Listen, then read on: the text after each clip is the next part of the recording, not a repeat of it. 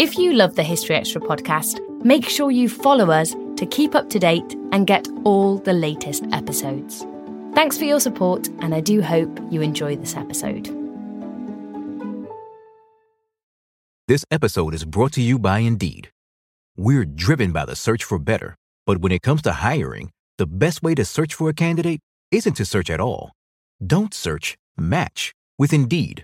Use Indeed for scheduling, screening, and messaging so you can connect with candidates faster. And listeners of this show will get a $75 sponsored job credit to get your jobs more visibility at Indeed.com/History Extra. Just go to Indeed.com/History Extra right now and support our show by saying you heard about Indeed on this podcast. Terms and conditions apply. Need to hire? You need Indeed. Elevate every morning with Tommy John's Second Skin underwear. The luxurious support of Second Skin guarantees everything will go smoothly. With over 20 million pairs sold and thousands of five-star reviews, guys love Tommy John. Plus, your most valuable assets are covered with Tommy John's best pair you'll ever wear or it's free guarantee. Shop Tommy John's Friends and Family Sale right now and get 25% off site-wide at TommyJohn.com/Spotify. TommyJohn.com/Spotify. See site for details. This episode is brought to you by Visit Williamsburg. In Williamsburg, Virginia, there's never too much of a good thing. Whether you're a foodie, a golfer, a history buff, a shopaholic, an outdoor enthusiast, or a thrill seeker, you'll find what you came for here and more. So ask yourself, what is it you want? Discover Williamsburg and plan your trip at visitwilliamsburg.com. Life is a highway, and on it there will be many chicken sandwiches. But there's only one McCrispy, so go ahead and hit the turn signal if you know about this juicy gem of a detour.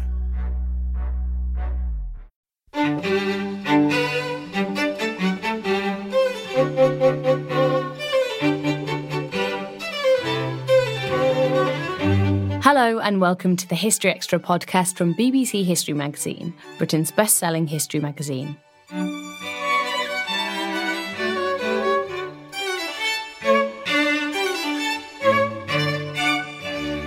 I'm Ellie Cawthorne.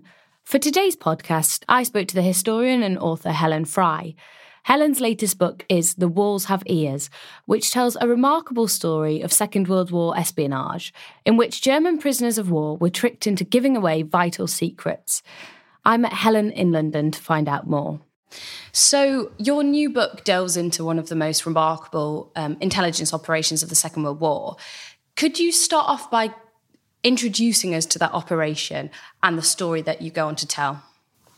We've all heard of MI5 and MI6, but in the Second World War there was also MI9, and MI9 was responsible for gaining intelligence from captured German prisoners of war, or actually, incidentally, even intelligence from our guys that were captured and made it back, escaped from camps in Germany.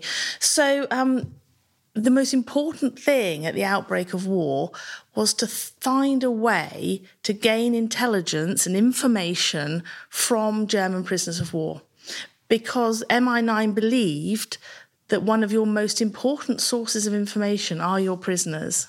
What kind of intelligence were the British hoping to acquire from these officers? The most important areas of intelligence, of course, are battle plans, strategy, night fighters, particularly for our air crew to combat, anything to do with new technology. And we find right across the wartime, Germany was escalating its technology from all sectors, whether it was new technology on U-boats or whether it was the secret weapon program, as we know, the V1, V2, the atomic bomb program. So this kind of stuff is really important. And I think the especially interesting aspect of this book is the type of methods that the British employed, because they weren't just relying on interrogation, were they? They weren't, no. In fact, sometimes the interrogations are sort of phony, and I love this because you get this real life and colour emerging in this story. And the prisoners, we know from the transcripts that survive in the National Archives, that the prisoners thought we were stupid and incompetent because we didn't know how to interrogate. But of course, that was part of the whole deception After interrogation, a prisoner would go back to his room, obviously with his cellmate, and he would boast to his cellmate what he hadn't told the interrogators. And what they didn't realise, of course, were that were hidden microphones in the light fittings and the fireplaces.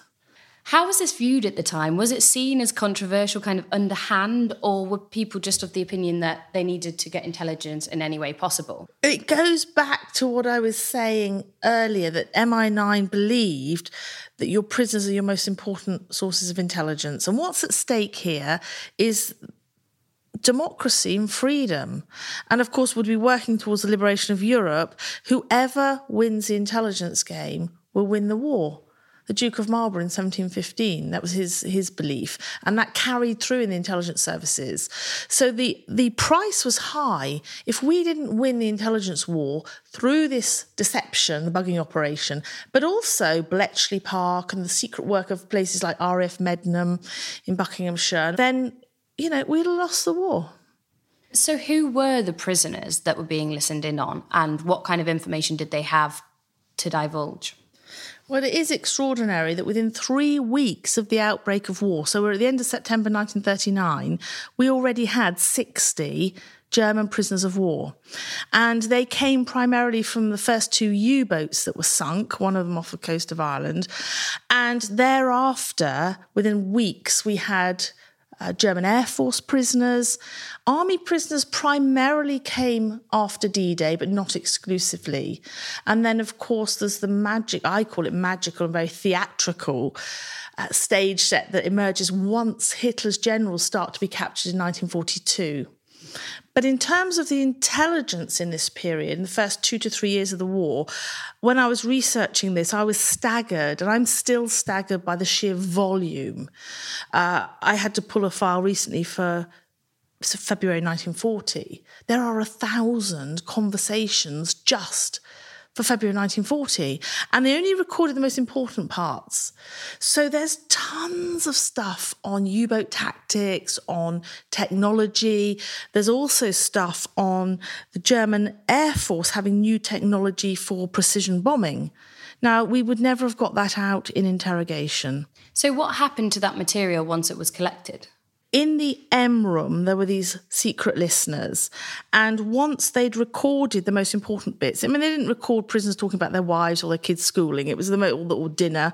It was the most important stuff, just as they're beginning to talk about interesting stuff. And then after that, as soon as that conversation was finished, they had to transcribe it from the German and then translate it into English. It was then typed up by another team, and thereafter, the commanding officer, Colonel Thomas Kendrick, was the one that will primarily would allocate the reports, and it would go to whoever needed to know. So it could be Churchill, it could be the War Office, could be Bletchley, Bomber Command, but not every department received copies of all of the conversations. And don't forget, this was top secret. This was highly classified. You mentioned there the secret listeners that were working on this classified material, and their stories are, I think, some of the most interesting material in the book, because a lot of them didn't have straightforward routes to getting these jobs, did they? No, in fact, by the middle of the war, Kendrick, the commanding officer, needed German speakers, native German speakers, because the stuff that was coming out of the M room, the listening station, was so complex and technical that you had to be a native German speaker to understand it. And so he put out a request across the army for these, and there were several thousand German Jewish male refugees serving in the Pioneer Corps. And basically that was a unit of the army that was digging for victory, constructing coastal defences. And they had fled Nazi Germany because 90% of them were Jewish, 10% were political opponents. And they were thoroughly frustrated. And I interviewed some of them, and they were frustrated. This was their war. They wanted to fight, they wanted to do something proper, and they were digging for victory. But their chance came for just over 100 of them when Kendrick put out that memo for German speakers in the army. And then they transferred to the Intelligence Corps to, by then, 3 of Kendrick's sites, secret sites, and made an incredible contribution that's never been recognised. So you mentioned there three sites. Can you tell us about those?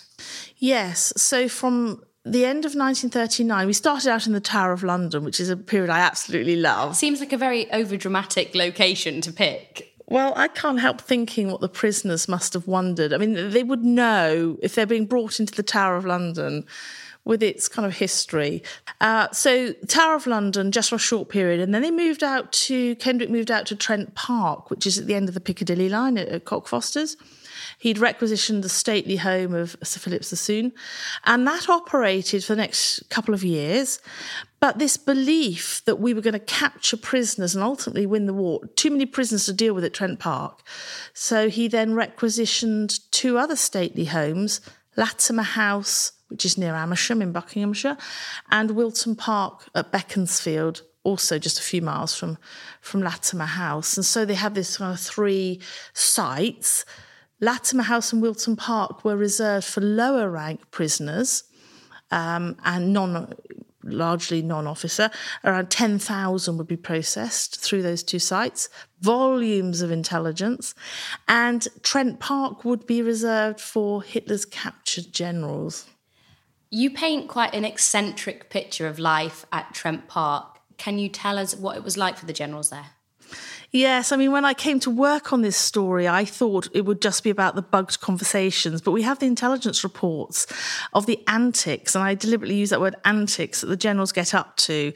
And British intelligence has created a whole theatrical stage set into which the generals move. And of course, we knew you can't interrogate them. They're not going to tell you anything. So it was decided to give them a stately home, a relative life of luxury. They believed that the king had given them Trent Park according to their status as military gentlemen. And it's playing to their egos and their psyche in a way, and they didn't even question it. And then, of course, when they arrive, they're treated with utmost respect. They're greeted by, a character called Lord Aberfeldy, who was, in fact, one of Kendrick's senior intelligence officers, Ian Munro. And Lord Aberfeldy was named after a whiskey distillery, which again is just so typical of British humour. If you're going to have a fake aristocrat, what shall we call him? Well, we'll name him after a whiskey company. And then he was going to be, and he was, their welfare officer. So he befriended the generals. They relaxed in the surroundings. And, of course, what they didn't realise was that just before their first generals arrived, Kendrick had had a special team in again, and he'd further wired the house for sound, so not just the light fittings and the fireplaces, but the plant pots, the billiards table, the trees in the garden, the bedrooms. It's mad. I wanted to just ask you a bit more about Lord Aberfeldy, because it seems like such a bizarre and kind of eccentric character to take on. Why do you think that it was so successful, the creation of this fake aristocrat? Somehow they had to befriend the generals and also draw them out in conversations. So some of the conversations are about German literature and art and stuff. Don't forget the German generals were well educated, very proud of their traditions. And so we dovetailed into that. But also he had a very important role because he was in charge of wining and dining the generals. So he would accompany them to Simpsons on the Strand, which is something you've probably read in the book. Trent Park is luxurious, and it does seem outrageous, but let's make sure they're completely and totally looking in the wrong direction, so to speak. And we give them nice food and take them to Harrods on shopping trips. But it has another important dimension, and that is to start cracking into the psyche, because those generals start saying to themselves, because we're listening to their conversations, well, Goering told us that London had been flattened and the British are about to surrender. And, of course, what they're seeing are shelves and shelves of luxurious goods in Harrods and three-course meal in Simpsons. So they're thinking, oh, hang on a minute. So there are many layers to what's going on here. Why do you think that the generals fell for all of this? Do you think it was because it tapped into that aristocratic snobbery of theirs? It's their sense of self-importance as military gentlemen. And there is a tiny bit of film footage that survives, and some of it's in the Imperial War Museum. And you can just see the way they're conducting themselves. Yes, they're defeated, but they are still proud military gentlemen. They actually believed that Kendrick and his, they just thought it was a small team, were looking after them so that when the Germans won the war, they could thank Kendrick, and kind of Kendrick was looking after his own skin. I was also really interested to read about some of the infighting between the generals at Trent Park. Can you tell us about that? Yes, because you don't know what you're going to turn when you turn the page of the files. And one of the conversations, it does say in brackets sometimes, with sarcasm or laughing. And one day I came across a conversation with the two generals on the staircase. So, you know, they must have bugged the staircase as well, this beautiful oak staircase. And one of them shouting at the others, "We will continue this argument after dinner." You could just feel the atmosphere.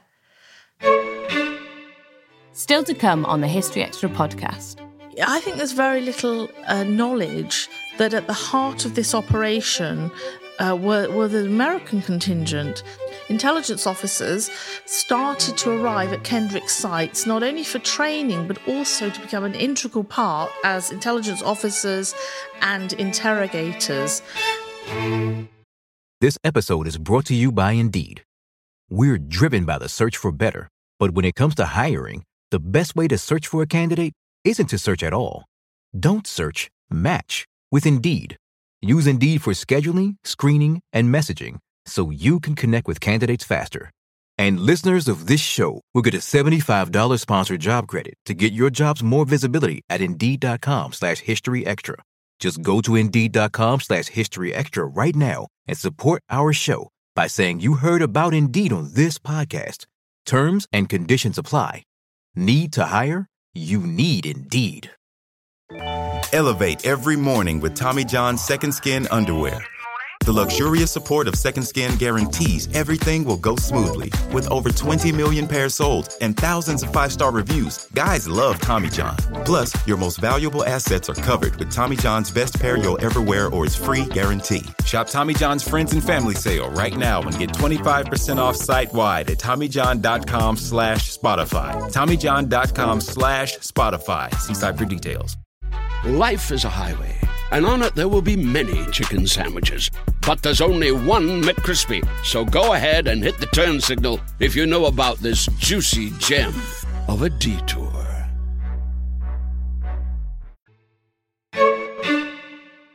I did think that when you have all the verbatim records in the book, how was it to uncover all these archives and essentially have be transported directly back into Trent Park? Well, I found it incredibly inspiring. I mean, I'm reading stuff which sticks in your mind.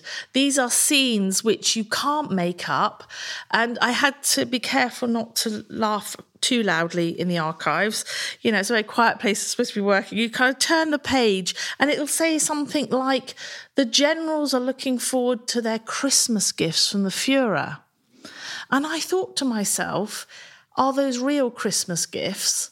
Or is Kendrick and his lot wrapping them up in the back office and saying to the generals believed they had gifts from the Führer. And all this is the kind of stuff that's going on, the props, to help them feel totally at home. And don't forget, some of them were there for nearly 3 years. And so it's very difficult for those generals to be on their guard for 3 years. They just completely relax. And the other one that sticks out, I mean, there are tons of this kind of stuff in the files. The other throwaway comment is with when one of Kendrick's officers says to the generals on New Year's Day, "Very happy New Year, gentlemen." And General Fontoma says, "It might be a happy New Year for you, but it's not for us." And to me, those are real conversations. They're real moments in the Second World War, which I believe are unique. How did the British officers listening in on all of this sift through it in terms of what was rumour, what was hearsay, what was just plain mistakes, and what was actual valuable intelligence? So they always tried to corroborate intelligence, and that would come from other sites as well, particularly this very close relationship that I've uncovered between Bletchley Park from the very early days, from 1939, very close relationship between Bletchley Park and the bugging operation. So one key example of this is the secret weapon programme. We first heard reference to the secret weapon from prisoners in October 1939 in the Tower of London. Now, we didn't really know what they were talking about. Is it just their hope that Hitler's got this secret weapon, super weapon, whatever it is, that's going to save us? So we didn't take it seriously, but we couldn't really verify it. And there was stuff by 1940, early 43, from agents behind enemy lines about this secret weapon programme. But really the penny dropped when two generals at Trent Park gave away the fact that, you know, we'd still believe we can win the war because we've got the V1 and the V2. So sometimes it takes time, and it is very tricky, but there was a lot of analysis going on of the intelligence. And some of the insights that were recorded were not only about military manoeuvres or new technology, they were as much about life in Nazi Germany and also war crimes and the Holocaust. Yeah. What kind of material came to light in terms of that? Of course, when you start on this, you just don't know what you're going to read. Because just to give a perspective, there are around 75,000 transcripts of conversations and intelligence reports. So that's a hell of a lot of stuff to work through. And you never know what you're going to find. And for me, the most shocking stuff was the stuff the prisoners talked about, concentration camps and the Holocaust. Not only their attitude towards it, but the graphic detail. It's not just, you know, we've got concentration camps and Jews are going to concentration camps, but they're talking about whole-scale massacre of Jews, Poles, Russians, step by step. So very early, and in particularly 1941-42, some of the prisoners, not just the generals later, but some of the other prisoners are talking about how the killing actually happened. You know, we drove them into the woods, we took them out, they walked a few steps to the edge of a pit, and you get this horrendously graphic picture. And how aware had the British establishment been of those things? It was known in the 1930s. Spies and diplomats within Germany and other parts of Europe in the 30s were well aware of concentration camps and what was happening. And I've worked on reports, Foreign Office reports of this stuff. And of course the question is, what could we do about it? And that's a different question. So there is a mass of information, but of course the final solution per se is not finalised until 1942. So after the war, there was a widespread culture of saying, we didn't know about the concentration camps, we weren't aware. How does this material gathered here challenge that or reaffirm that maybe? So for me, there's a couple of strands which are absolutely essential for today. The first, of course, is that at the very end of the war, this stuff, being highly classified, was assigned to the basement of the War Office. So nobody saw this stuff until the late 1990s. It took 5 years for it all to be declassified, there's so much of it. But in that time, up until 1990, it was believed that the Wehrmacht, the German army, had a clean bill of health. You know, they weren't involved in atrocities and all that kind of stuff. It was the SS, it was the death squads. But in fact, these bug conversations show us that the German army, parts of it, were complicit in war crimes. And of course, some of them, said we were only obeying orders. We, you know, didn't know it was as bad as this. And today we can reassess what was known, number one, by the Allies, and the fact that it was all sectors of the Nazi regime, including parts of the German army, parts of which were not necessarily Nazi. But the other point, the final point I would make, for me, I think this stuff is vital in the fight against Holocaust denial. This is independent, non-Jewish evidence alongside the Jewish testimonies. And I think we do need to start working this into popular mindset to fight anti-Semitism and Holocaust denial. So none of this material was brought back post-1945 in the Nuremberg trials? No, that was quite an intense debate that was had within MI9 at the end of the war, because Kendrick always believed, and the listeners were told, that the records, they recorded the conversations onto acetate records, they would be kept as physical evidence alongside the transcripts, the typed transcripts, and they would be presented at Nuremberg. And Kendrick really believed that. But at the end of the war, we're facing a very different situation. We're entering the Cold War. We might be bugging somebody else, say no more. And for that reason, it was decided this ultimately, and MI9 was very split, but ultimately the head of MI9 decided, no, this stuff has to be classified and you cannot use it as evidence at Nuremberg. The secret listeners were Jewish German emigrants, and so the material that they had to listen to about the Holocaust and concentration camps must have struck them really hard. I only managed to interview 3 surviving secret listeners because they'd all passed away by the time I got to the material over a decade ago. And I asked them this, how was it to be listening to this stuff? And they said we had to be professional and keep above emotion. But of course, it is very ironic and very difficult for them. And of course, at the end of the war, Kendrick gave some of them leave to go and find their relatives, which with the awful truth that they'd perished in the Holocaust. And they kind of knew that during the war, that the chances of their relatives, parents, grandparents surviving. But yeah, incredibly difficult for them. How successful overall do you think the operation was? Where can we see that this material made a difference? We're still in the infancy of analysing. I mean, I've only scraped the surface. I've given an overview in the book, but we now need our historians to home in on particular topics, and whether it's links with Bletchley Park, whether it's Battle of the Atlantic, there's tons of intelligence on Battle of the Atlantic, and you get a sense that we've won the Battle of the Atlantic because of some of the stuff coming out of here. So we need to do a trail from A to B to C. And I have shown in the book that without this unit, if you look at the huge volume of intelligence which comes out of this unit, you get a sense that it has impacted on all the major campaigns of the war. And therefore, we need our historians to start looking. And I make a case for any book that is written now on World War II, our historians should be consulting these files to see if there's anything of relevance. I mean, there might not be, but everything is covered pretty much, and it is staggering, the topics that are covered. And I believe you kind of get a sense that this will deepen and change parts of our understanding of World War II. Why do you think it has been underutilised so far? I know it was obviously classified for a very long time.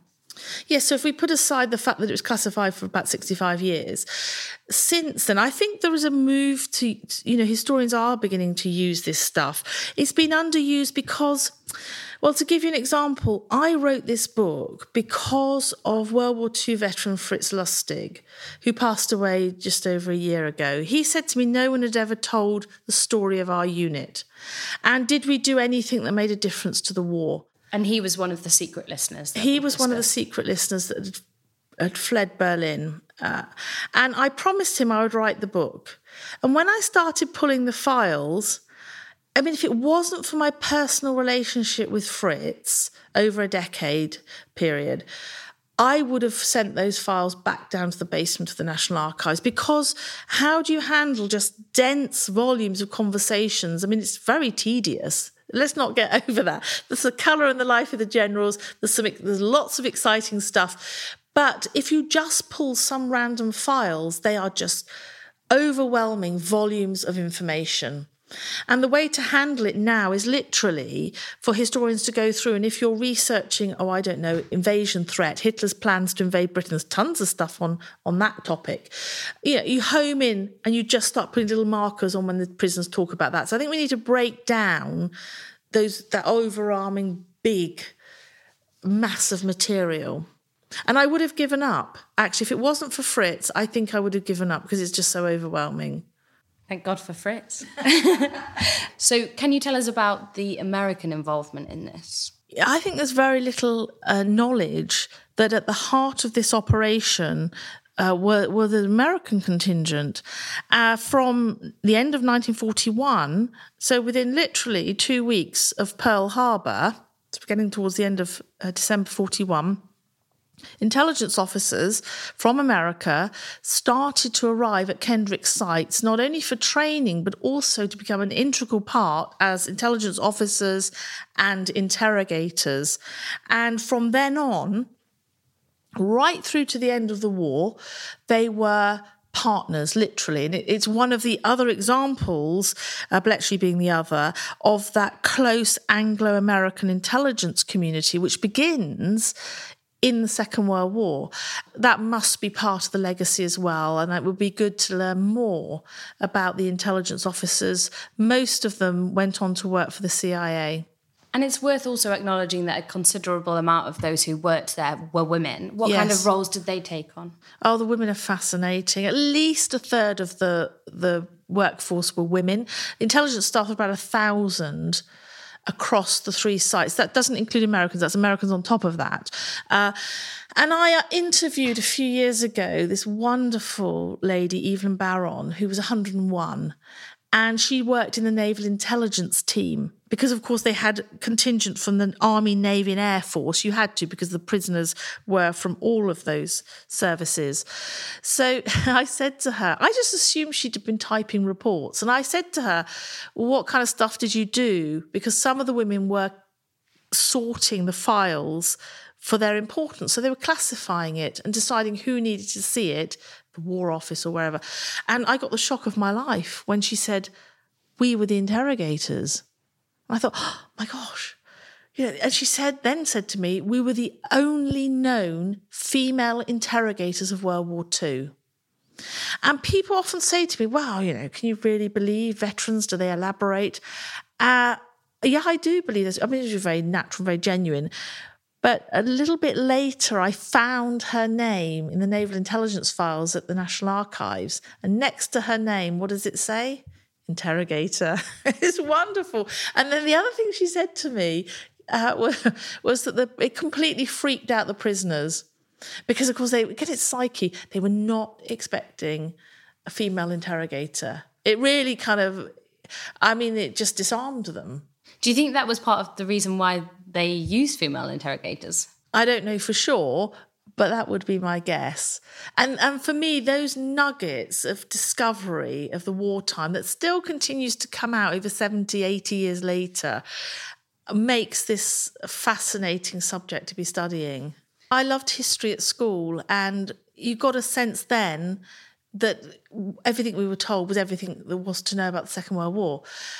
But of course, in the interim, tons of stuff has been declassified and continues to be declassified.